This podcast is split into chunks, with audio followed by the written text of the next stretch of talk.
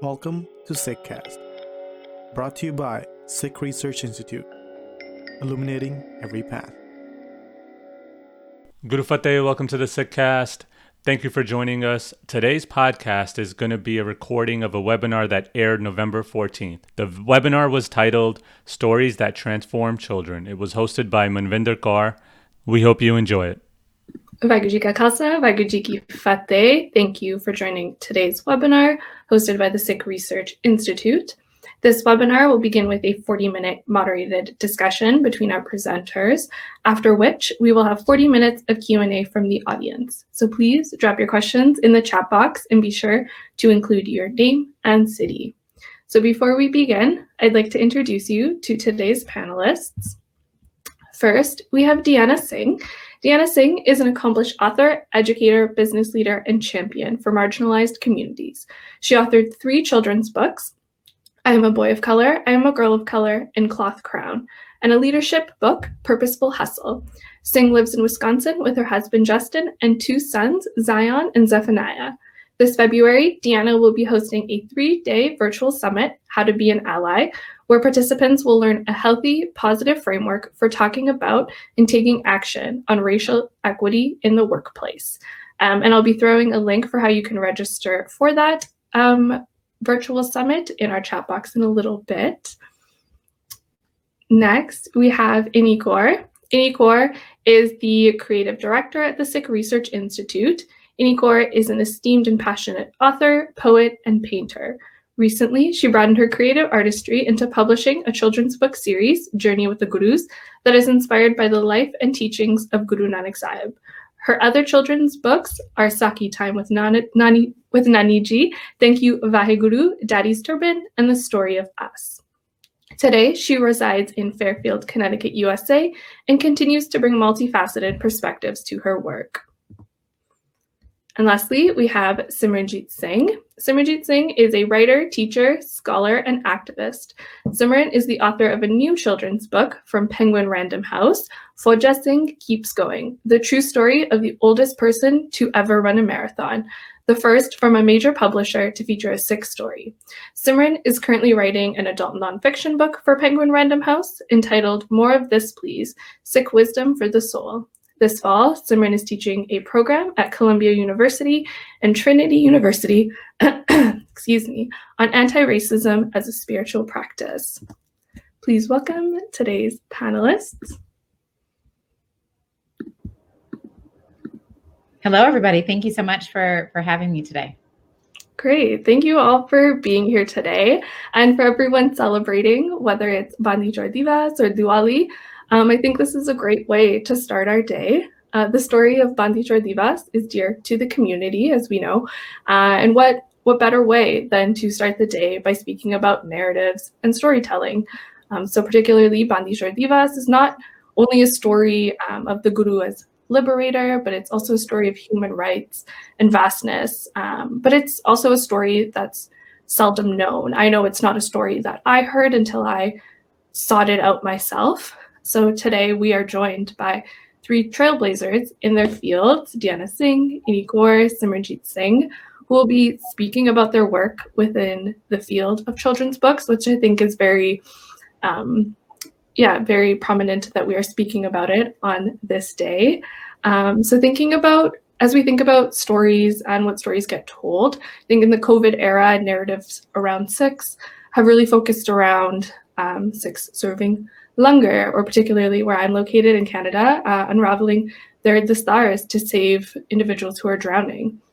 But I also think um, in a post 9 11 world, mainstream ideas of who Sikhs are is at least somewhat clear. Um, we know how popular media portrays Sikhs as IT specialists, as cab drivers, as convenience store owners, or um, as goofy sidekicks. We even, I think, sometimes do it to ourselves, where we create caricatures of our own communities. Um, but like I said, today's panelists uh, who are joining me today are challenging these narratives through children's books, among their vast other avenues where they're doing this challenging as, as well. Um, they challenge these narratives through what I believe are true characters. So, with that, I'll begin our conversation and I'll I guess my first question to Simran Jeet. Simranjeet, thank you for joining us. I think generally the audience is aware of the significance of representation um, and what sharing diverse stories means, especially in spaces like children's books. Um, but what is the danger of a single story? Particularly, as I said, in a post 9 11 world, and I know you've spoken about this in your work. Um, yeah, what is the danger of a single story, and how does your work take that into consideration? I appreciate that, and I, I, agree with you that, that many in the audience will um, be aware of the ways in which Sikhs are portrayed or actually not portrayed, right? Like a lot of our experience um, in North America, especially, has been one of invisibility, right? People see us, uh, but they don't know who we are, and we don't show up in popular culture in any way. And that is a, is a really painful experience for, for many of us and our families. You know, this is something my parents struggled with when they first moved to the country, what does it look like to find uh, justice and fairness for your kids uh, in a world where people don't even know who you are and they don't care, right? That's that's a real challenge.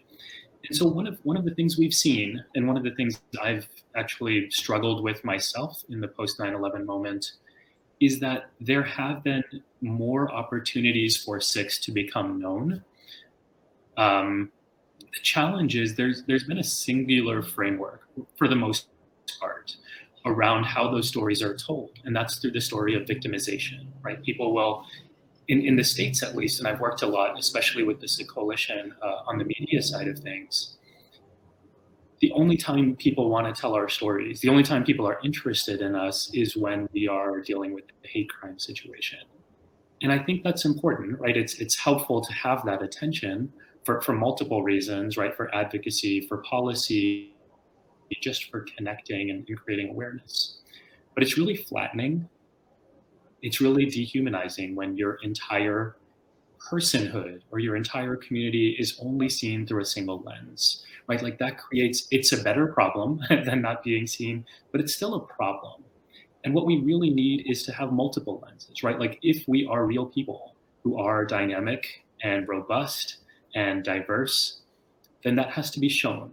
And so the challenge for us has mm-hmm. been, and it continues to be, how do we break through uh, that singular framework of victimhood and start telling our own stories in ways that reflect who we are as people? The authenticity that comes with that only comes when we are telling those stories. So I think there's there's a need for us as a community to seize power, right? To say we will tell our stories and we can tell our, our own stories, and that's what I love about what Deanna and Inni and so many others are doing in the community right now in a way that we haven't really seen before. In terms of in terms of my own book with Fauja Singh, that, that that was a major impulse for me. How do we train on how Sikhs see themselves? Right, we don't see ourselves as victims. That's not part of our worldview. Um, we see ourselves as resilient. We see ourselves as optimistic and living in Chardi Kala. And so Singh meeting him uh, and spending time with him really sort of spoke to me mm-hmm. about a way in which we could share a beautiful story with the world that brings out these multiplicities of our identities, the richness of who we are, a different way of thinking about what our heroes can look like. Um, right? Like you have somebody who not just is a sardar, but also somebody who is an immigrant, somebody who is elderly, somebody who's dealt with disability from a justice lens, this brings intersectionality uh, to our our new vision of a hero. But from a community perspective, this helps us go beyond that that singular and dehumanizing lens of victimization into something that's far more authentic and far more helpful for us as a community. Mm-hmm.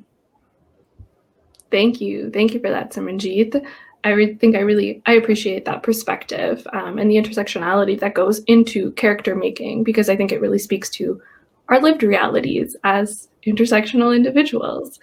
Um, so Deanna, I'm going to yeah relegate my next question to you. In your work, um, you speak a lot of two realities: this reality within your home, and then the reality outside of it. Um, and then I know in our conversation beforehand, you spoke about the reality within the Gurdwara in which the 2012 Oak Creek massacre occurred, and then the reality of the Gurdwara that you were at um, across town. Could you speak a little to these apparent dual realities and how we make sense of, and perhaps, as you say, bridge um, the two? Sure. Well, first of all, I just want to say a big thank you um, to the Sikh Research Institute and for the invitation to be here, and a big thank you to everybody who's watching. You know, I think this, um, and I want to just make a quick comment on what Simran said too. You know, it's this idea of being able to bring in and have power over our own narrative that is the most motivating factor. I think in the work that I do, you know, not to speak for them, but in the work that Simran does and the work that Inni does, that this idea of being able to control some of the story and really tell the story from the perspective, from our own perspective, and give it all of the beautiful flavor that it requires in order for people to fully understand it. I, I just, there's something so powerful. There's something that like gives me tingles when I think about um, doing the work and doing the work through that lens. And so it's just an honor to be able to be here to have this conversation, to be on on the phone with two of of, of the people that I'm a huge fan of, uh, you know, and to be able to to share the platform with you. So I first just wanted to say, just a moment of gratitude because again you can write these things and you can do these things and put them out into the world but until you know somebody actually sees the work and somebody reflects it back to you it doesn't feel mm-hmm. real. And so in many ways this is a, um, a big moment um, for me as, as an author. It makes me feel more real not just that the story is out there but that people are are listening and people care and I think it gets right uh, to your question, Manvinder. When you're talking about this idea, you know, of dual realities, like what is happening inside your home and what is happening outside your home, I think for me as a child, one of the big things, and the reason why I kind of describe this, is that like you know, in inside our house. Now, I, I live in the Milwaukee, Wisconsin area. Inside our house, it almost felt like the same as it does when I go home when I'm in, you know, our bin. Like, you know, it like it smells the same we do the same things right? We have the same joy.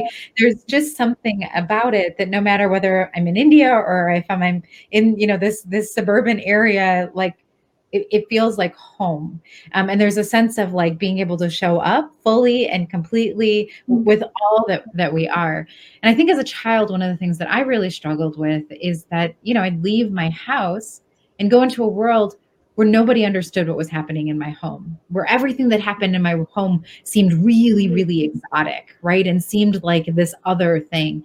And I felt often as a child that I had to make a choice you know that i couldn't have both i i could i could be you know indian i could be um you know i could have have roti and dal and i could have i could speak in punjabi but i could only really do that at home and at gurdwara you know maybe at my auntie's house or you know but just only in those those places but then i had to be very different right when i was when i was outside of that space. And i think um, those realities competed for me as a child. And one of the reasons why i really wanted to write the cloth crown is because i wanted to show that those realities don't have to compete.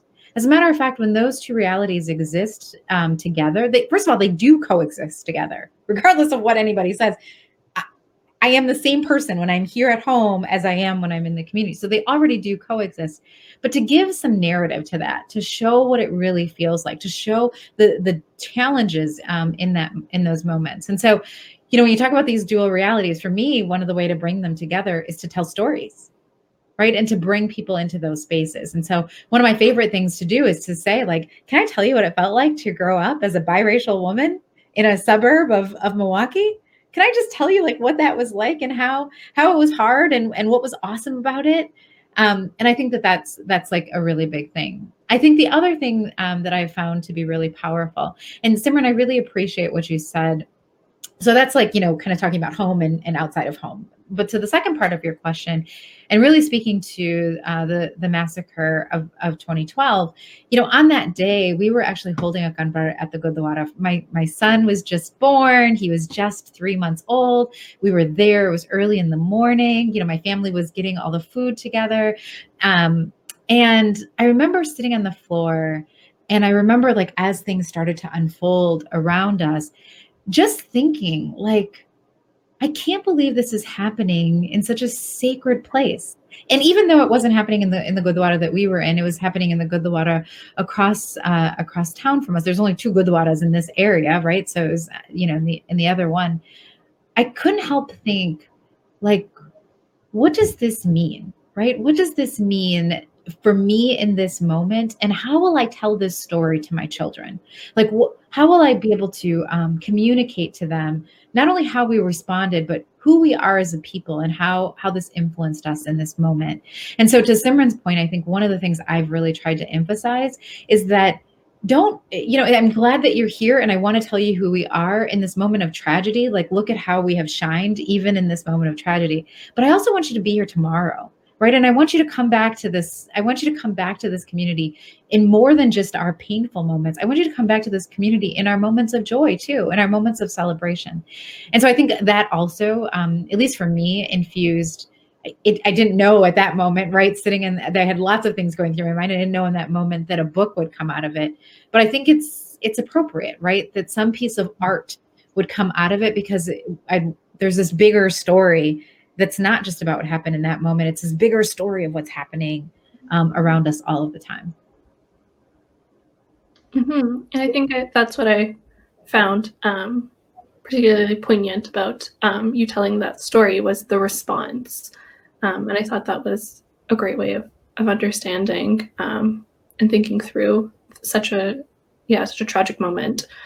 Um, so thinking more widely about representation um, and the characters that we portray, I know in Igor, some of your work differs from the other panelists as it explicitly tells stories rooted in Sikhi. And your latest work kind of implicitly invokes representation, where one of the characters just happens to be Sikh. Could you share a little bit about this journey of how you've understood uh, representation? Um, definitely, I'll I'll speak to that. But you know, it's really um, great to be here with Deanna and with Simran to speak about something which is so dear to my heart. Um, you know, to Deanna's point when she was talking about the massacre in Wisconsin, we don't have a book to honor, you know, to, to capture that. But then we also do not have a book on 1984. Right? And why is that? That's the question.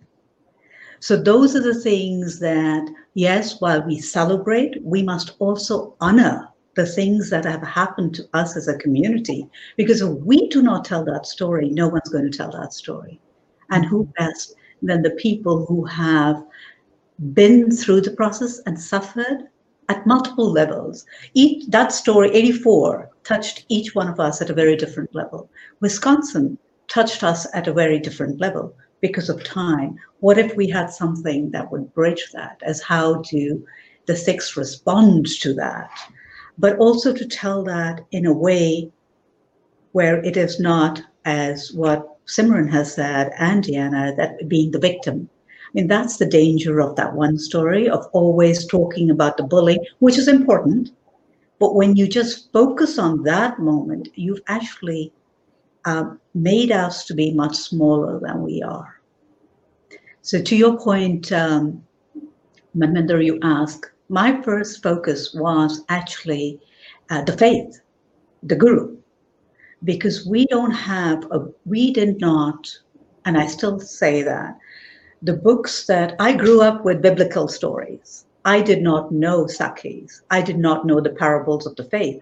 I grew up with biblical stories, beautiful books, illustrated, German illustrations, literally magical about the life of Jesus. And literally, I was drawn to it. Um, and then when my children were born, there was nothing like that that I could give them. I mean, keep in mind, if I, you know, if I'm giving them Angelina the ballerina, and then I'm also giving them something from which has been produced from India, which is on, you know, less than adequate paper, the illustrations and the English is that you're creating a difference right there. And so that was so I began a little bit of storytelling to them about about the guru, right? The little bit that I knew. And then later on, it really dawned on me, and the boy spoke that you need to do this. And it was an uphill battle because there was nothing, there was nothing, I knew what I wanted, but not having entered that field, I was not an author. but I knew I needed to do that. So, of course, it took time. It's been, you know, 10, 11 years now. And it was really critical for me for the children to fall in love or the children to have something magical in their hand, that magic feeling. And I wanted the children to be able to take that book to school because I'm, you know, being an educator, I'm very aware that the children have independent reading. But they couldn't take any of our books to school because they were not worthy of their teacher approving. And for me, the highlight moment was when the children said, we this journey with the gurus got approved by my teacher. I mean, for me, that was it. Yes, it's gotten into where that child is comfortable enough to show it to his friend, to show it to her, her teacher, and okay with it. So my focus was really on the gurus, and then also the um, then it came into how do we celebrate because the children want to be able to celebrate. You know, we have bar mitzvah, we have christening, we have all these other things. What are what are what do our children have? Hence, the title came of you know the name came um, namkaran ceremony, the naming ceremony, and the second was dastar bandi, which speaks to that narrative of building the the child but my other story speaks to actually more so to Deanna and Simran Jeet, what they were talking about, the story of Buzz. Um, that is where I bring in the principle of the faith, ek the without really going there, it's that oneness. You know, Deanna, you talk about that in your home you felt safe and, you know, or you were fully present. Well, in my home growing up, I was the most, I was adored uh, by my grandfather, by my mother, my father, and my sister. I was adored. But I stepped out of that house and I was a child that was the last one to be picked to be on anyone's team. I was a child that was called black. I was a child that was said, if you touch her hand, you're going to get black. I was a child who went to, you know, parents' homes, uh, my friends' homes, and at, you know, milk and cookie time, the mothers would say, if you don't drink your milk, you will be as black as any. So I grew up with that. So for me, Story of Us was when I was reading the book uh, by Nayan Chanda, and he, in that first chapter, he said, we are all from Africa it was like an aha moment for me. And I knew that I needed to write that book. I needed to write that for myself. And to be able to show that we come from the one place, we are the one, and that entire principle of ek was right there. So that's why I didn't want to highlight any child it's we're all one and just have one Sikh character there. And the children have said, oh my gosh, there's a Sikh in the book. Because that's what I wanted to be now. It's like they're just part of the fabric. They are one.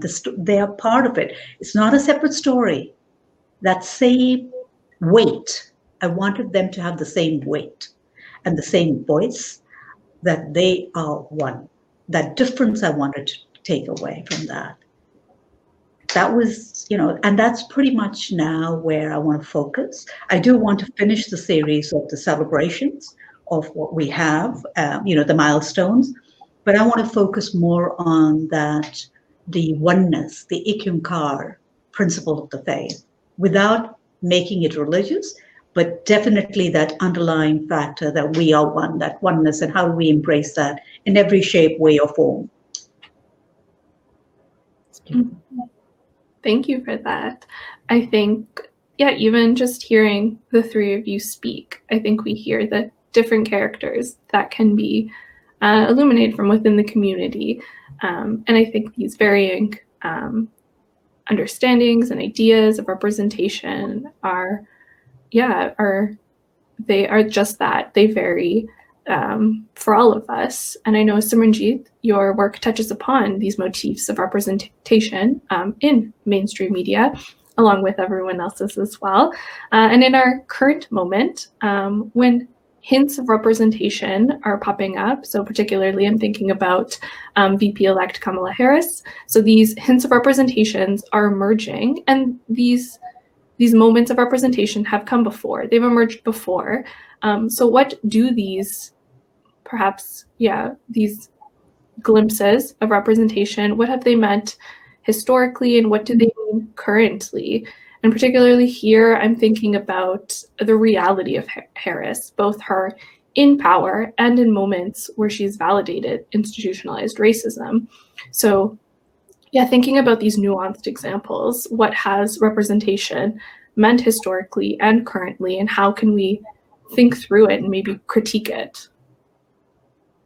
Yeah, it's such a great, great framing of the question. You know, it's it's not uncommon for us to get questions around representation. It's very uncommon uh, to have such a nuanced approach, I mean, even in the way you articulated it, because the the standard there are two ways in which people t- typically talk about representation. They will either say um, representation is all we need to achieve liberation and justice in our society or they'll say representation is just a facade and it doesn't actually do anything or change anything.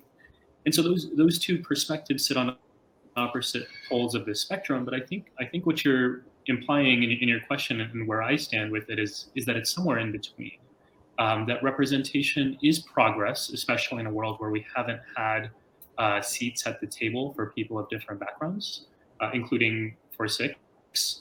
Um, but it's not going to solve all our problems, right? There's there's something more that needs to be done, and, and your example of Kamala Harris is a very good one. Um, that there is a lot of power in having a woman of color, a black woman, a Desi woman, uh, in this high office. Um, but as as we all know, and those of us who are engaged in conversations around race and racism often. Uh, there's a lot of internalized racism. There's a lot of internalized oppression, and we, each of us, um, turns that around and, and harms people in different ways. So, so it's just a very helpful framing for us to even just acknowledge um, that representation isn't going to solve all of our problems, right? Like that's not what our uh, life experiences tell us. Like you've said, like you said in your question, Manvinder, we've we've seen representation before. There are still problems, right? So that can't be true. It's also yeah. not what Sikhi teaches us, right? Like what Sikhi teaches us is you do the work, right? You keep going and you work with justice. And, and this is, to me, a sign of progress, but it's not the solution. So, so what is what's the value here? I guess is is the question. And there are a number of ways in which we can think about it. Um, in children's literature, why, why does representation matter? There's there's a lot of children's writers, and, and the scholar brought up this idea, talk about windows and mirrors. And it really resonates mm. with me. What they mean by windows and mirrors is you can create empathy and humanize people by giving them windows through which they can see people and have experiences that they wouldn't otherwise. Right. So so imagine um, a white kid sitting in Texas where I grew up, seeing this book with the Sardar protagonist and just seeing them as, as a family, as, as good people, as people who have challenges and overcome them, right? Like that's a way of connecting. But it's also a mirror. It's a mirror for us and our kids who can then imagine themselves as being the protagonists of their own story, as having resilience and perseverance and all these values that we want to instill. And so that's that's one example, right? Like I'm thinking of my own daughters seeing uh, Vice President Kamala Harris as as a Desi woman and saying, "Oh, that might be possible for me one day." And I think the reason that we know this to be true is we've all had experiences, including myself, of of setting limitations on like me growing up in sports. Like it was really hard to imagine being a professional athlete because I didn't see any. I didn't see any Sikhs in that world. Um, and, and, the same is true across the board in, in all of our spheres, right? And so there's something really powerful there. The other thing I want to say is that when we increase representation and we have diversity at the table and we bring our voices to the table, um, then we have the possibility of doing better, right? So, like, there are lots of ways in which Sikhs and other minority communities are harmed by policies that would not that, that are not malicious in nature, but have just been instituted by people who weren't thinking about us and our lives, right? Like a lot of the a lot of the headwear policy. It, I mean, it, it takes sports for, for an example. A lot of headwear policy is not considering they were not written to ex- exclude. It's not intended that way. But there just wasn't that sort of representation at the table. And so this is progress in that sense too. It will set us up for dealing with the direct forms of racism that we encounter by creating connection, but it'll also help us deal with institutional racism that our community struggles with uh, and create more opportunities for, for equity and justice that, that we can all have. And so that to me is is the value of the progress. And, and we want to be mindful of it's not going to solve all of our problems, but it, it can really do some work for us. And it's really important for us to acknowledge that. If I if I could just jump on uh, what Simran just said, and actually one of the things that Inni said. So one of the things that I'm able to bring to these conversations, so I want to like hit it right on the head, is that I am African American and I'm also Sikh, right? So I have these two worlds, and I grew up at the intersection of of East and West, and and grew up, you know, really representing in many ways what President elect Kamala Harris represents, because that's her background also. And so, what I would add, I agree 100% with what Simran said, but I would also illustrate that, or I'd, I'd, articulate here in this moment that what Inni said is just as important, right? Like that there is some things that are happening within our community where I would get conversations Are you Indian enough? Are you African American enough? right and i think that even during the election cycle there were a number of people and i was part of a lot of conversations where people were saying well she's not indian enough you know or she she's not african american enough. She and and i think that the other so i would say that if i added a third thing to what you what you just said simran is i think there's another part here. There's also a part for us to do some internal work as a community for us to really think about like how are we you know we're in all these different places all over the world. Mm-hmm. we we are we are growing in our intersectionality and how do we create a space that really welcomes um, the fact that we have these intersections. And so I think there's another opportunity just within our own community, um, not just you know in our representation, not just in what we do, you know, with with this moment or what we do when we're at the table, but also like how we're talking about ourselves and how how welcoming or non-welcoming we're being for the different things that are happening uh, within the community. I would have loved as a little girl to have a Kamala Harris because it would have been like validation that that I'm okay, right? That it's okay to have this unique mix as opposed to often feeling like no you have to choose. You, you can't you can't you can't be both. Yeah. You know um, i mean when someone was speaking um, a thought came to I mean, and, and because this is just happening right now when you know if you're not on the table and the and the policies that are created and right now there seems to be a feeling that people are are jumping on this bandwagon, wanting to include everyone in. And I'll give you an example. So I was asked to consult on a, on a book, and it came to me. And, you know, it was a set character. And um, so I had a, you know, call with the author. I said, why did you choose the name of that? That, you know, what, how did you decide that name was the appropriate name? Because this is the main character of the book. And he said, Well, I like the sounding of the name. And I said, But this name doesn't fit the community. This name does not represent. Well, I said, Are you going to be talking about this man's village? And oh, yes, of course. I said, You haven't done your homework. Just because you like the sound of the name doesn't mean it is the name. And you are basing this entire novel on a you know, on the on a Sikh character and the relationship with the World War, you know, whatever. And that's that part is so dangerous that mm. even we get represented, it's not accurate. It's like, what is this? Yeah. And that's the part where, you know, I don't know if Deanna, you or Simran, where, you know, you want to have more of a say and being at that table at the table where the publisher are there or the thing like you can't put this out. It doesn't speak to the community. This doesn't fly. Instead of just saying oh wonderful there's a Sikh character let's publish it you know we'll put that check box box off. That's not what we want. I mean, that's not what any community wants. And that's a grave injustice to the person who's buying the book and reading and changing that narrative again. So that's what is compelling. I think that's for you, Di- uh, Deanna, also. I mean, that was compelling for me too, that if we have to uh, compromise on what we want the narrative to be, then we've got to you've got to publish it ourselves. I mean, you know, for one of the books, for one of my books, I mean, I had a publisher, uh, and um, he asked me quite point blank. He wanted two chapters removed, and I said I cannot. And you know, when I said why, because I thought it was a space issue, and he said because they don't fit into his narrative, which he wants to talk about the same. And I said, Well, I'm sorry, I can't do it. And quite bluntly, uh, he said to me, He said, Do you know what you are giving up? And it's the biggest publishing house in India. They are the one, you know, I mean, it's it was going to be published in three languages. And I said, uh, Yes. I said, But do you know what I am giving up? I'd never be able to look at myself in the mirror.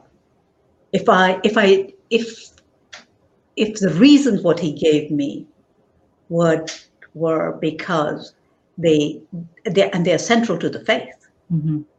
how could i do that so it is really a fine line as to when you invest and what you are willing to compromise in the stories the authenticity of the story the authenticity of the writer of the author is so vital in the stories of communities which are not in the mainstream. That to me is, you know, when people say, why would you do that? It's not for the glory of the, uh, or to make the money. For heaven's sake, there is no money in this. You know, everyone thinks you're reaping in the money and it's, it's just flying. Oh, yes, of course, we all know that. But it is so important to be authentic and to tell that story and to and to leave something for the children. You know, I grew up with. I mean, I'm you know, I'm, I'm sure I don't know, uh, you know, Simran, Professor Puran Singh was read 60 years after he died. And his work is so valid today. So at that time period, his work wasn't honored. It is honored now. It is really, it's something which we live and breathe. So for me, that's been that moment is that if Professor Puran Singh wasn't read, and right now, I know what a difference he's making in my life. I am sure what we are doing may not be embraced with that uh, within the community, but it definitely will at some point in time. I really love what you just said, and I think that's the same motivation. I, you know, I, I when I think about meeting Fauja Singh, right? Like I and I told I told this to Simran when I first found out that he was writing the book. I'll never forget that moment, right? I'll, I'll never forget like what it felt like, like how proud I was just to be able to stand next to him and to he, see his kindness, right? And and to feel his kindness. And as I was going through your book, I could feel his kindness. I could feel his energy. But that comes when you are able to stay true to the story, when you're able to stay true to the people, you know, that you're represented. In in our book and Cloth Crown, this is not i wrote this yes but many of the words that came from it came literally fell out of my father's mouth right, right. they were there are the stories that i heard there how i heard him you know talking to my my nieces or my excuse me my nephews and to my brothers and the conversations that we had around our own table so in many ways it's it is i wrote them but they were not, they're not my words if that makes sense right? There it's this opportunity to to again give life to and to depict something um, in an authentic way that we've had experience with. And you're right you know sometimes we have to do that even if the the mainstream is not ready for us. Sometimes we have to do that even if it means we're coming out of our own pocket or if we're not sure if anybody will ever read it but sometimes there is something and you get this feeling i feel like as an author as an artist and you realize there's something that's way bigger than you. I mean you know how nerve-wracking it is to write a book about a bug and to be like a non-bug wearing woman? Like this is such a nerve-wracking book. I actually had everything ready to go for about a year before i pushed the enter button to like have the book you know compiled and put together. Why because there was a moment where you're like, is this the, is it okay for me to tell this story? Hmm. And I realized, you know, is this my story? No, it actually isn't, but it's part of my story. And I'm being authentic to it. And as soon as my dad read it, I was like, Daddy Ji, can you just read it? Make sure, like, you know, am I? And he read it. I'm like, okay, if nobody else reads it, my dad can smile after he reads it, then I know I've done good. Right. And my brother saw it. He read it. He's like, wow, Deanna, like I could see it on his face. I could see the transformation on his face. Okay. Right. Then I know, like, yeah that's that's the that's the moment right when you when the teacher says yes bring that book in it's okay those are the moments uh, that i think create the big movements it's those little ones but it's hard yeah i'll just i'll just throw in there um, what i'm hearing from the both of you is and you haven't named it in this way but i'm hearing it from you is is seva right these books are they're seva for for multiple reasons and i think there's one more dimension of seva that comes with this work that Inni you were sort of referring to. You know, part of part of what you were describing was this book may not land as well now as it will in the future. But the mm-hmm. other thing you're doing, and, and I, I mean, I can say this confidently because I've experienced the impact of your work on my own, is you're opening up opportunities for other people to do this work, right? And I think about people like you know, the 1st mm-hmm. book that we had, a children's book in our home, we grew up with Pushpinder Auntie's uh, The Boy with the Long Hair. Um, and I'm thinking about, you know, the ones we've been reading at our home for years, like Navjot Kaur's books or Jessi Kaur. You know, there, there's so many. Um, and you're right, like there's there's no money in it. It's, it's hard work, but people do it for those reasons. And then what that does is it creates more spaces for, for us to tell our own stories. And so hmm.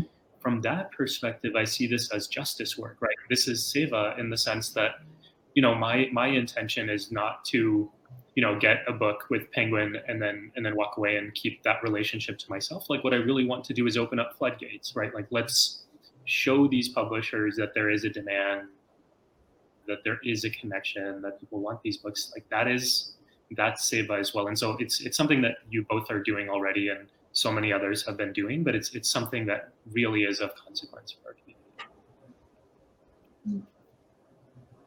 Thank you, everyone. I really appreciate this this conversation, and I think as we keep going, I think I just keep more and more questions keep popping into my head. But I would encourage everyone who is attending to also throw their questions into the Q and A box, and we can open it up to everyone that's joined us today. Um, something that I picked up on that the three of you kind of alluded to was this um, perhaps lack of or an awareness from the community um, for this representation because I think we're we're talking about and it's been illuminated the importance of representation um, and the various forms that it can take but i don't think that's always tangible to the community or on a grander scale um, so I'll, I'll, throw this question out to anyone who wants to pick it up. Um, what are some tangible ways that the community can support books by authors who are invested in representing Sikh children in literature? Buy the books. Uh, tell your friends about the books, right? I think that's probably the, the simplest thing that you that you can do. And and again, it, it might sound coy. It, there there isn't it isn't there's no um you know ill intention behind saying that. The reason why it's important is because when you buy the books and you share them with your children or you share them with your school or you share them with your library what you're doing is you're getting at the core of why we wrote them. You're getting the message out and you're giving it uh, to people who can see themselves in it. So again it, there's no financial really there's no financial gain in this. This is hard work for sure. But the reason why that's important is because the stories you want to see a sad author. I always tell children, if you want to see a sad author, it's an author who has no readers. And so I think the number one thing we can do is to tell people buy the books, share the books, you know, ask for the books when we go to our wherever we buy our books from so that they put them on the shelves and keep them stocked. That's the kind of work that can be done at the individual level that has I think really grand impact. You know, it's um it's interesting you asked that question, and it's something which I have struggled with because while Deanna is very good at, you know, buy the book, it's very hard for me to say buy the book because I come from maybe um, a different school of thought, or I, maybe it's a different generation, um, which says, you know, the minute it leaves you, it's no longer yours. You've put it on that platter, and now it's the universe. Um, will do what it needs to do because you've put it on the platter, you have offered it to the people, you've offered it to the community, to the world. Now it's the effort of the one who wants to consume it. That effort is not my responsibility. I've done my bit of putting it on a beautiful platter and offering it to the universe. It's hard for me to, um, actually, it's extremely challenging for me to say you need to buy the book. Because, you know, Professor Puran Singh is such an important figure in my life. And I related to that. I related to him and that this man was this giant of thought. And if he was not recognized in his time period, who am I? So it's, you know, it's for me, it's that. While I agree 100% with you, Deanna, and actually I would love it if people would, don't even buy it, just go to your libraries and ask for it. Sure. Have them buy it, you know, but that's what it is. But because I'm so attached to Puran Singh, you know, that this is, it's a hard journey for me. But you, thank you for saying what you did, Deanna, because it's, and that's what what we do is that something which is difficult for me to say you said it bravo thank you i honor it. And so well, send tell us something. I mean, just to be clear i i do uh, also do what i what i profess. This is not a uh, this is not something i'm just saying right? Like this is the, this is something i believe in not just you know our my book but, but all of them. Um, Great. that's what, to Simran's point, like that's what's going to get people who have more power and authority to distribute and get them into, you know, Scholastic and all these other these places.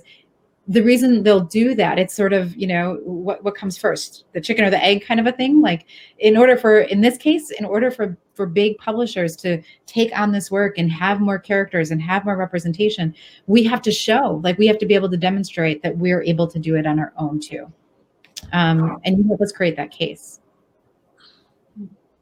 Yeah, I'll, I'll echo that um, that point, Deanna. I, I think so. So to to sort of take a step back, you know, I think if, if we're looking at this as as a way of building community power and, and of doing seva for our communities, um, then then first we recognize the problem, and and the problem here is that, and, and I, I dealt with this firsthand um, as I started pitching books to publishers. No one's interested. No, no one wants a book about Sikhs, and the reason that they say that is there's no market. Uh, there's no proof right. of market, and and the reason there's no proof of market is that this is the chicken and egg thing. Deanna's saying like no one's tried it, and so now we've tried it. We have these books out there, and now we have to show them that there is interest. And so it, it's not just about buying the book. If you can, that's great and that's wonderful uh, but there are other really easy things you can do, like requesting your library or your local bookstores to stock them. Um, that's really big. Uh, you can go on Amazon or other websites and rate and review the books. Um, you can go to uh, Goodreads and, and, submit a review. Like these are two to five minute tasks that you can do that make a significant incremental impact. And so, um, and and just the last thing I'll say is uh, Life, the blog, K A U R L I F E uh, dot org, has this beautiful post about um, a listing of all the books with Sikh characters. And so you can sort of get a catalog and spend an hour and just knock out a bunch of reviews and give every single book a bump. And that's that's what we've done in our home, and I, I would encourage you all to do this.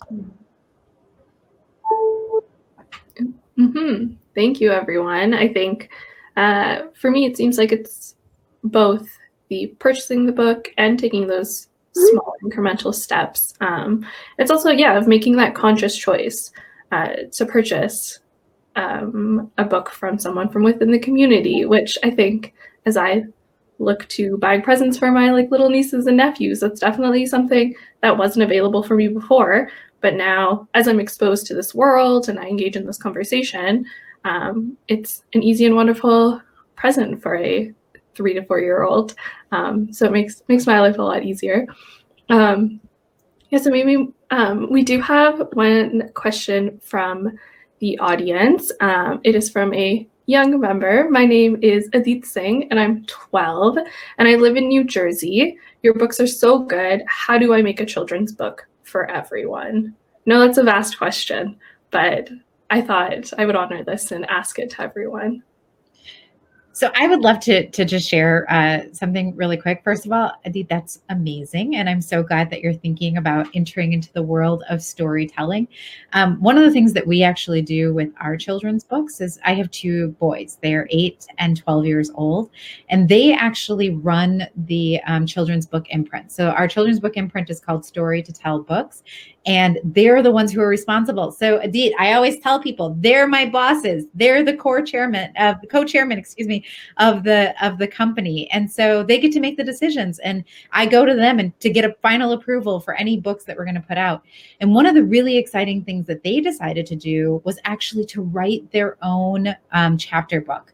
So they're writing their own chapter book, and they're really talking about their um, they're using a story, so it's all based in story, but they're sharing their opinion about uh, immigration. So what I would tell you, I think the number one thing you know that they did, and so they're almost finished. They're actually they they sent all their materials to the editor, so they're waiting to get their their feedback back from the editor. But one of the things that I think they would start with is knowing what you want to tell your story about. So the first thing that you have to do is you have to decide what's the story that you want to tell. And what my kids did that I thought was so fun is they actually um, drew out their story. So they they did what we call like a um, uh, a board.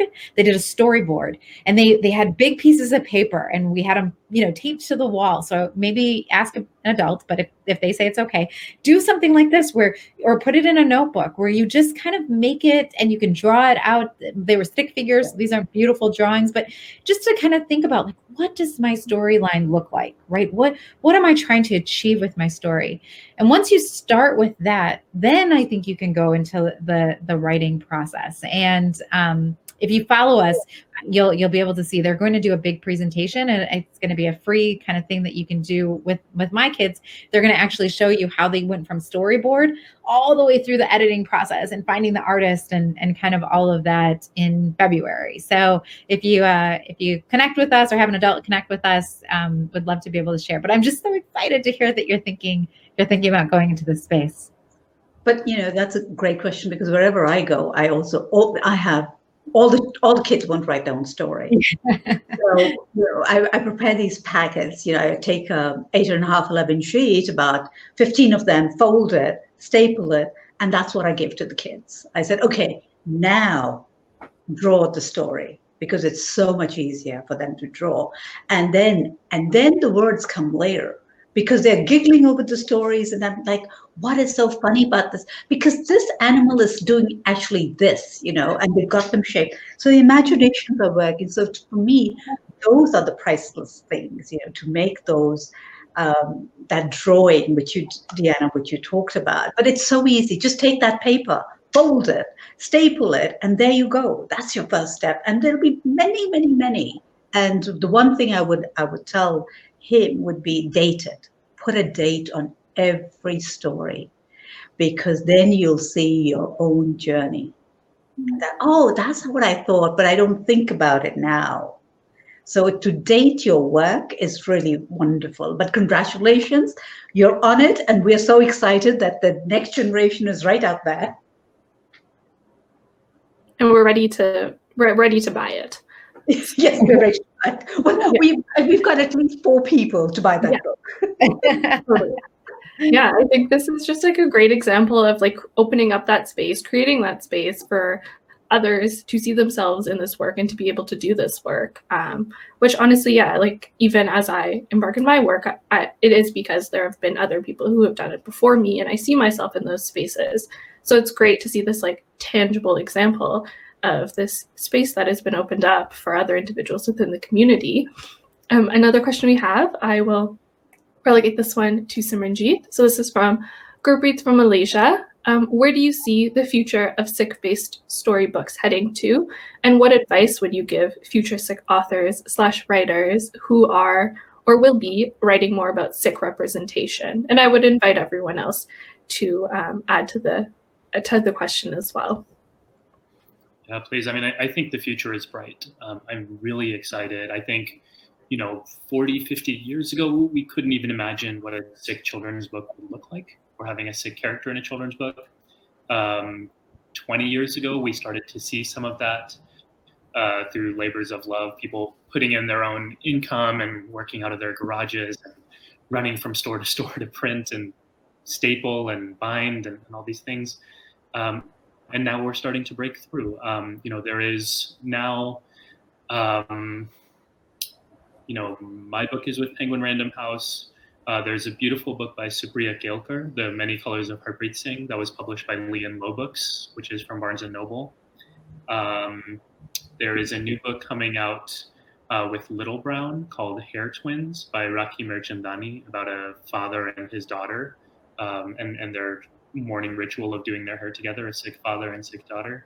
So, I mean, it's this is not an anomaly. This is not you know something that's happened by accident. The community is really pushing, and we're finding our ground. Um, and so I'm really excited to see what comes next. The other thing I'll say that I really love about the space is, and this is not true in every industry, but in, in children's publishing, the people who are making it are really uh, committed to helping other people who are interested. It's really hard to help for, for a lot of reasons, but those who I know, including the people who have helped me, um, are really supportive. And so if you're interested in doing this work, um, find those people and reach out um, and let them know you're, you're thinking about it and uh, you have a story. Would people be willing to review it? Will they be willing to make introductions? Will they, you know, anything? Um, but I think, I really think this is a communal effort and, and we're all going to benefit and most importantly our kids are going to benefit and and so that's i think where things are headed and why i'm so excited about it. And i would also say this is true in other uh, genres of writing as well um, that it's not just children's literature. We're uh, making ground in other fields as well. And we're starting to recognize like a lot of marginalized communities that we actually have things to contribute and, and people really want to hear from us. And so just know in your heart, even when the publishers or the agents say this is not relatable, uh, just know, know that it is, know that you have something valuable, and, and put keep putting it out there. And eventually, and, and I, I, you know, I'll just say it for myself. This was not an easy process to to land where I landed. I'm grateful that I have, but um, don't feel like you know you see a success and everything was perfect. I think it's it's a hard process for everyone, every author I've ever talked to. Um, so just put in the work and and uh, and be persistent.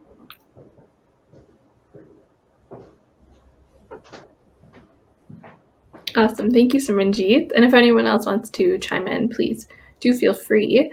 Um, but I do think, um, you know, particularly in the last 10 years, 10, 11 years, the number of children's books that have, Sikh children's books that have come up have accelerated.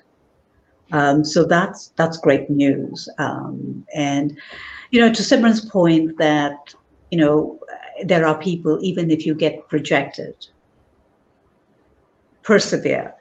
And the point is what Simran was so right because if you truly believe in it, don't wait for anybody else. And this is where you know I want to tell the story of you know when my father you know when he was in in, uh, in Kuwait, he had come from India and he loved to play cricket. And the Britisher, the Englishman, as he calls them, did not want, of course, you know, the Indian to play on his team. And he whined. I mean, he was he was probably 20, 21, and he whined to his father, you know, they're not letting me play. They don't want me on their team. They don't want this. And my grandfather just turned around and said, so make your own team. I mean, it was that, just do that. And so he went, so he took the ship back to India and got gear for, I think, four teams and started his own team. So that's that spirit. Don't let anyone say that you can't do it or that your story is not worth it. Even though you invest, because it'll make it easier for somebody somebody else. And now, I mean, he has a team, he has a shield under his name. That's not the point. The point is you do it. Don't let anyone else define you. That's it's been always been that you control your own story, you control your own narrative, and don't let anyone say that you can't do it and that your story is not worth it because your story is worth it. So just go for it.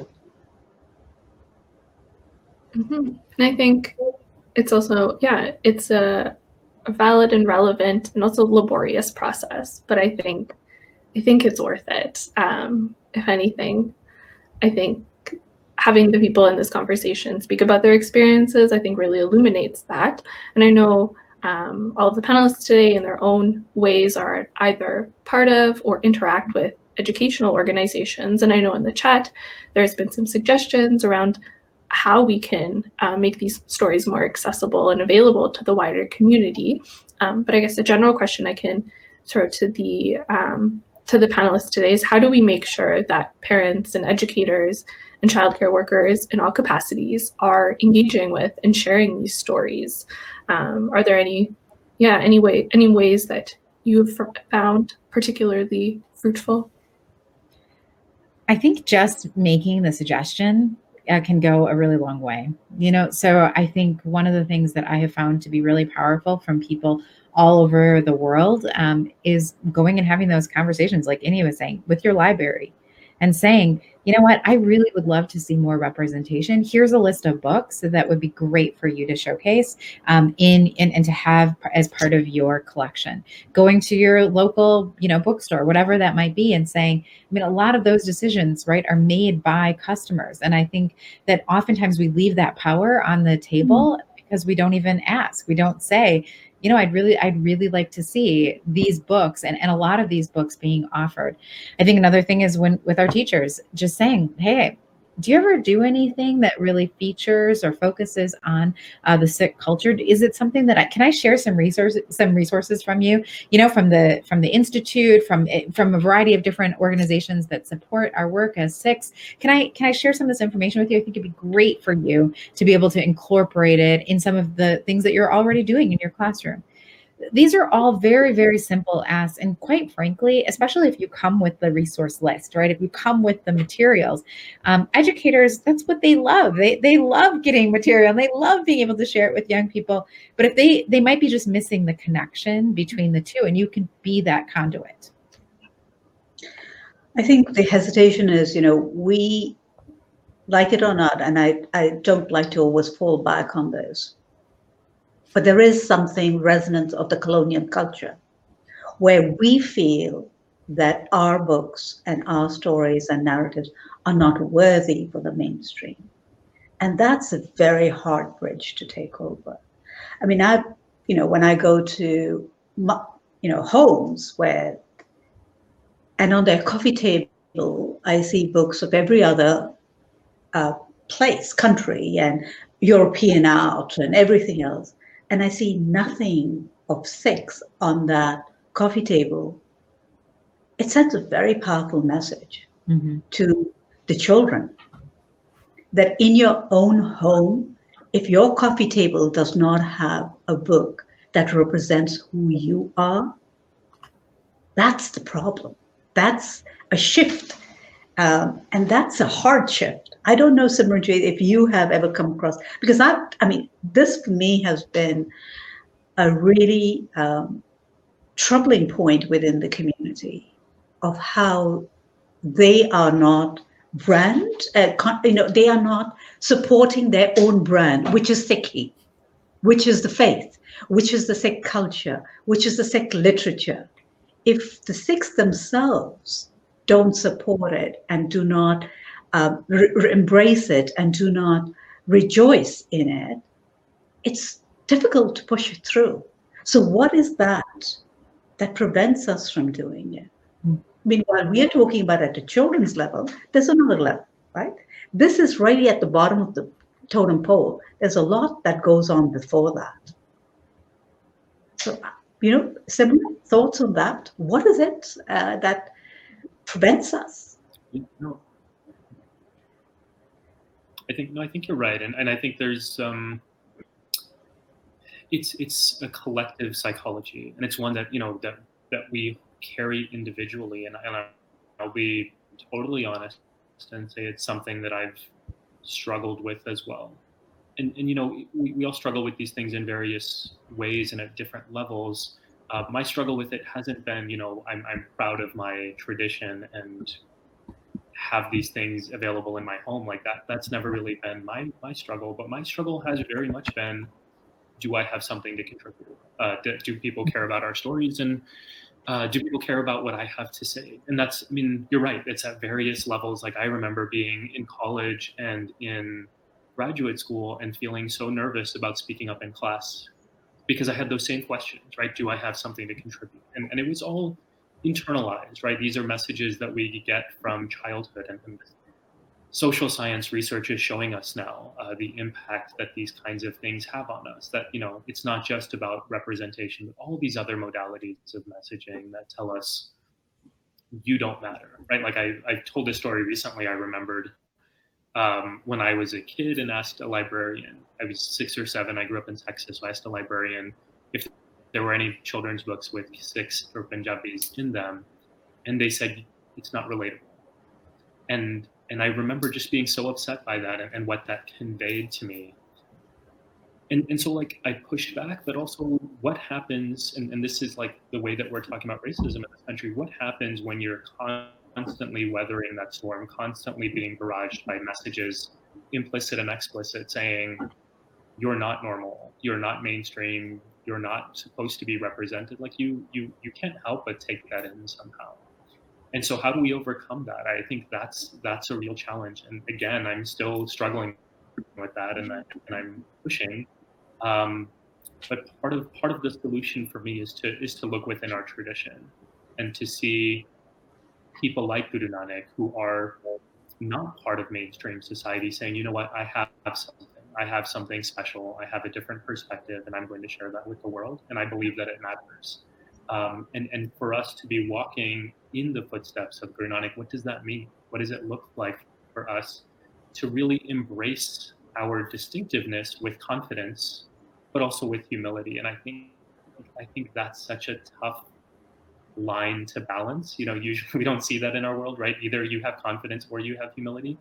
Um, but it's something that our gurus lived, and, and I think that's that's something that we have to learn how to how to strike that balance as well.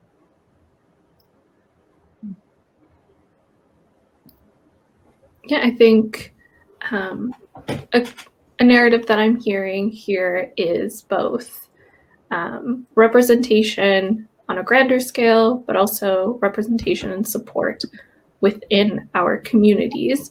So, a question I have this one I'll I'll throw it to Deanna, but everyone please feel free to chime in. I know in your work you speak about bridge building through division um, and the role that children's books can play in this endeavor. So, in today's climate, in this post election world, when like perhaps a bridge that was severed is starting to be built again. I'm trying to work with your um, build bridging. Um, so yeah, be patient with me. How can we maybe, so in a world where this bridge has perhaps been severed and it's like we see it kind of being built again, um, how can we ensure that this bridge is built?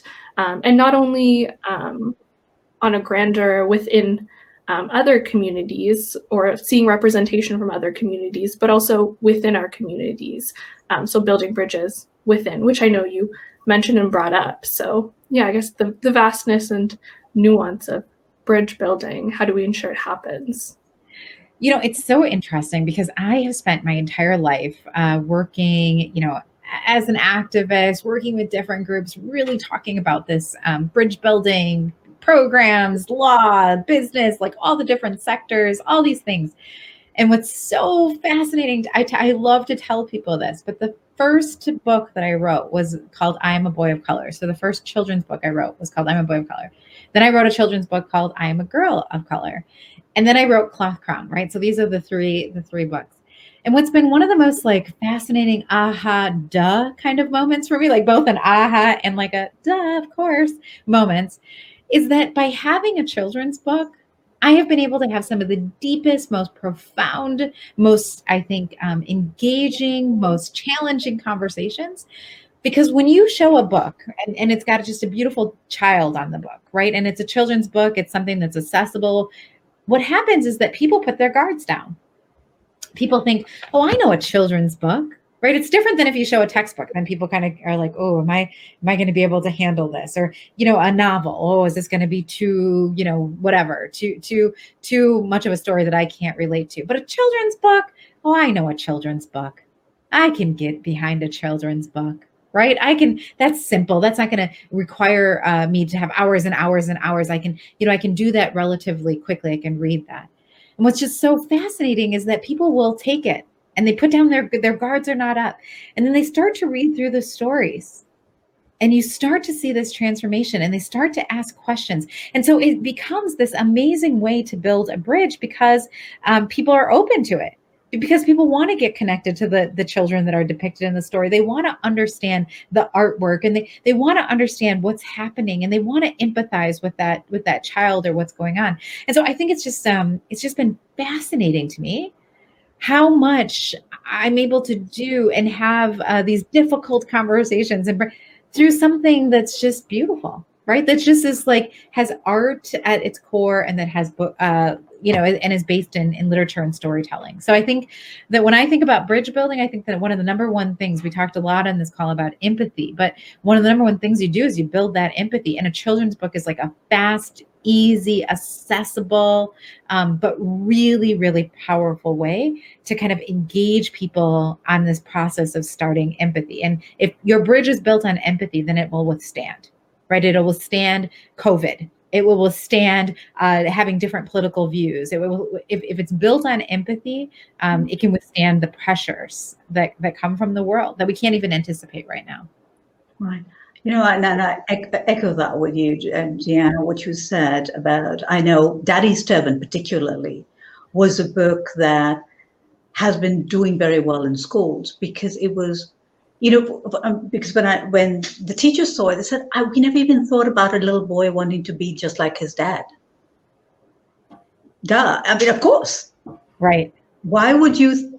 And that's that thinking shift you know, yeah. and that little boy is struggling with tying the dastar because he wants to look just as grand as his father. And, you know, and he's struggling with it and all that. But it was such a, and then it got to be, oh, the conversation, okay, so there's the dastar. So it's not just a turban. So it's the fabric. It's, you build that through the eyes of the little boy.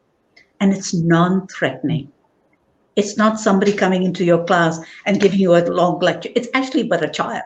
Like he wants to look just like his father. And which child doesn't want to look like his parent? You know, a little boy or a little girl. And that's for me has been one of those stories that has been really the way the educators have been able to take that story into their classrooms where they have a boy who's wearing a dastar and be able to show it. So it became a question like, did you go through the same? Is that what you do at home? Yeah. You know, that became that conversation where all of a sudden, instead of what is that on your head, to wow, that, you know, so it changes that narrative. It yeah. puts the power in, and it's an easy tool. You know, educators need tools to um, to be able to convey in a meaningful way, in a non-threatening way, to their children. And this is that medium, the literature, the books are that medium that goes to them. So we think of, I mean, I, I'm sure all of us, I, I know for sure, look at these as tools which we are putting in the hands of the educators. That's right. Because we can definitely not be in every school but these books can, and they take it to a different level. Mm-hmm. And the educators will use it to the best of their capacity because they are trained to think when they look at books like this how we can best use that so that the entire class, the community, everyone feels welcome and everybody feels that they have a say and they are actually of the same weight. Nothing not one group is weighed more than the other. That's awesome. Mm-hmm. Definitely. Thank you. I think, yes, I definitely agree with the, the accessibility of children's books and kind of maybe the absence of a supposed agenda um, and just, yeah, having the space to tell a story. Uh, before we wrap up our conversation, we do have one last question.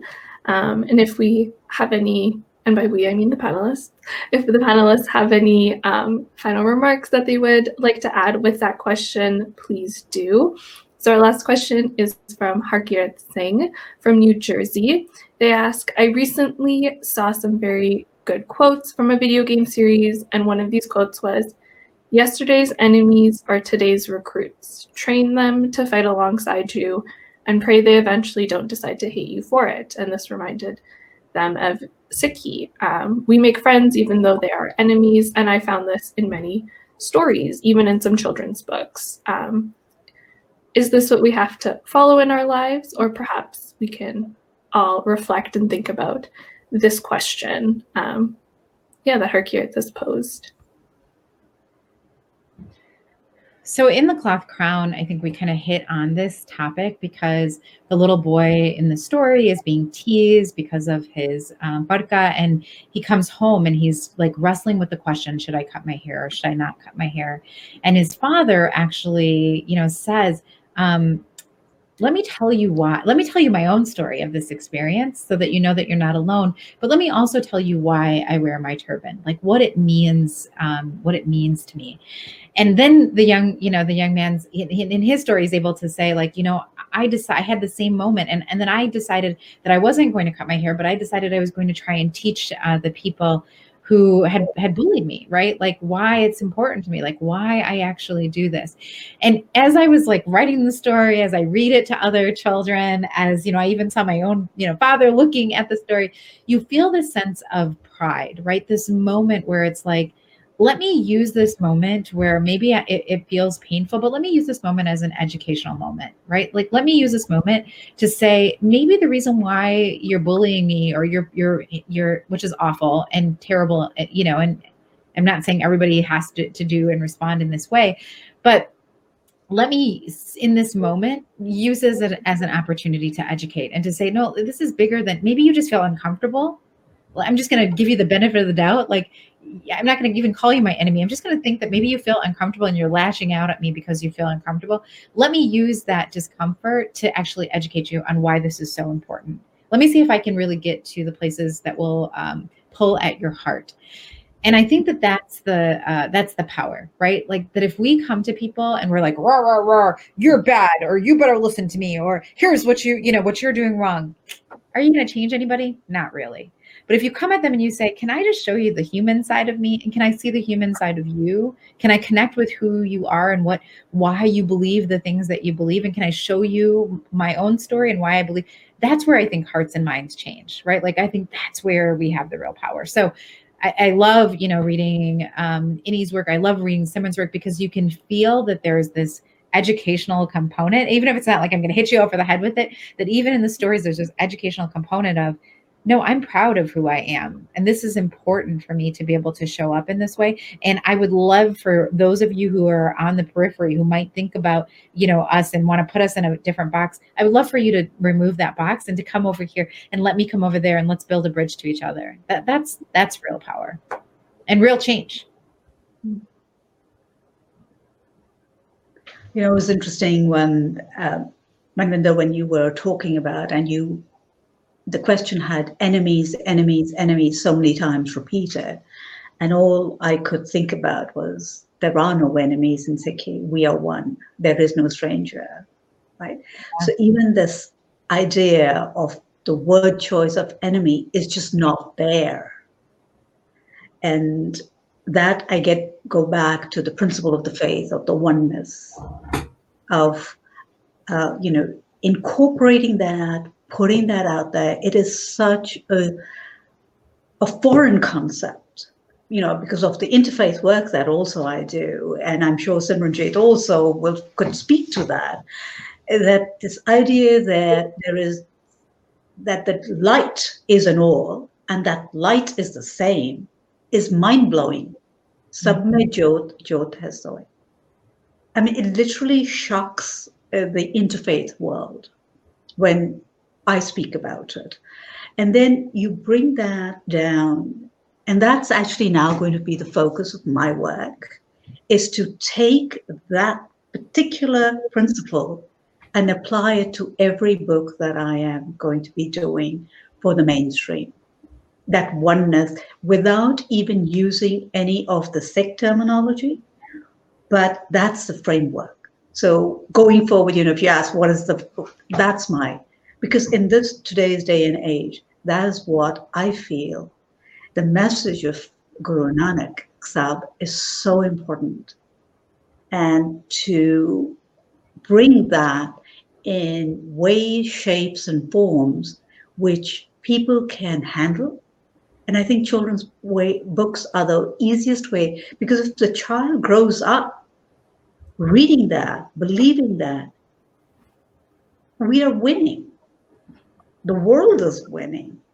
Everything that you learn up to the age of 10 is absorbed in your uh, subconscious. You don't even anything after that. You have to work at getting rid of and you, it's too late by the age of 10, sad to say. So we have that window of working with, uh, you know, with the children for that next, for the coming generations. And I'm so looking forward to that work. Truly excited to be able to do something magical there with that principle of Ikankar. Yeah, I appreciate that, and I'll, I'll just add to that. I, I, you know, no disagreements here, and I, I think Harkirat, your question is a great one because in this context where our world is so polarized, um, we're living in, in the same kinds of binaries that our gurus questioned. And they and what they said was it doesn't have to be this way, right? Like this idea of friend versus enemy is not one that is um, so it doesn't it doesn't work with my understanding of Sikhi. And I, I look at Guru Tegh Bahadur, I mean, as, as, an example for, for a lot of this type of work in this moment and trying to understand what does it look like in a world where people hate you um, for whatever reason um, and, and, you don't want to hate them. Um, and, and what does it take to get there? And, and so what Inni just shared is, is a beautiful and really helpful practical way of of reimagining that. And, and some of the principles that I take Guru Tegh Bahadur's life, an example, right? He says, Sukh nahi, lob moh abhiman kaunanik sunremana somurat bhagwan, right? That's in um, that's in uh, Salok Mahalla Nova. And, and what he's he's destroying our senses of binaries. He follows that up by saying, Ustat Nindya nahi je kanchan lo saman. Um, he follows that up by saying, Harak Haraksog jakana he bari meet someone, right? So he's saying, like in this one, someone who's not affected by pleasure or pain. Harak Haraksog jakana he bari meet someone, someone who sees friends and enemies. Bari, enemies, friends, meet saman, sees them as the same. Uh, Nanak Sahib says, listen, oh my mind, those people are the truly liberated people. So, so what does liberation look like? Liberation for us looks mm-hmm. like going beyond these binaries of good and bad, of friend and enemy, and being able to say, you know, you may hate me, but I can find a way to connect with you and maybe even bring you along into connection. Um, and I think that's what storytelling has the power to do, right? By, by introducing people to a book, um, kids to a character who they wouldn't otherwise know, and just connecting with them on a human level through their life story. Like that is that's real empathy and that's real connection. And so um, I think that's, I mean, I'm just trying to echo what I'm hearing from from Inniji and, and from Deanna. Like that's what this work does. That's what these books do. And that's also like what, as a parent, I want to do for my kids. I want them to be able to learn to see the humanity in everyone that they meet because that seems like a good life, right? Like that's where that's where liberation comes. Uh, you're not weighed down by anger or any sort of hatred or toxicity that just creates so much pain in our lives. So um, I think to me, that's that's the value of this kind of storytelling uh, and, and how we can make it align with our statistics. Thank you, everyone. Thank you to all of our presenters today. I think what I heard in this last question was honestly a lot of, of bridge building, whether it be between the binaries to find the connection between between the two ends perhaps um, and the bridge building between communities both internally and externally um, and moving from that discomfort that perhaps occurs in some of these in some of our experiences and kind of yeah liberating it towards action um, which i think there's yeah there's a lot of in between but that's i think how the the bridge gets built or at least in my understanding um, from what i've picked up in this conversation today is what i'll leave with i think um, and just so the audience knows i have um, put some links in our chat box. So if you'd like to engage with some of Deanna Singh's work um, further, I have thrown a link in for a three day virtual summit that she will be hosting. And if you would like to purchase any of the books that have been mentioned here today and some that haven't been, um, I have put the links for the virtual stores, for the online stores um, in there as well. So just to wrap up today's conversation, um, I would like to remind everyone that the Sikh Research Institute hosts um, monthly live webinars. Join us in conversation on December 5th for Bhai Vir Singh's 148th birthday with scholar Nikky-Guninder Kaur Singh, author, poet, and artist Inni Kaur, who you already know, and educator Surinder Singh as they discuss the poetry, the Gurbani, and the everlasting inspiration of Bhai Vir Singh. And lastly, don't forget to tune to the SikhCast, a podcast produced by SikhRI, where we explore the various issues and events affecting worldwide, affecting Sikhs worldwide. Thank you again so much to all of our panelists for joining us today. Today's webinar will be ending now. Vaiguji ka khalsa, Vaiguji ki fateh. You were listening to SikhCast by Sikh Research Institute, illuminating every path.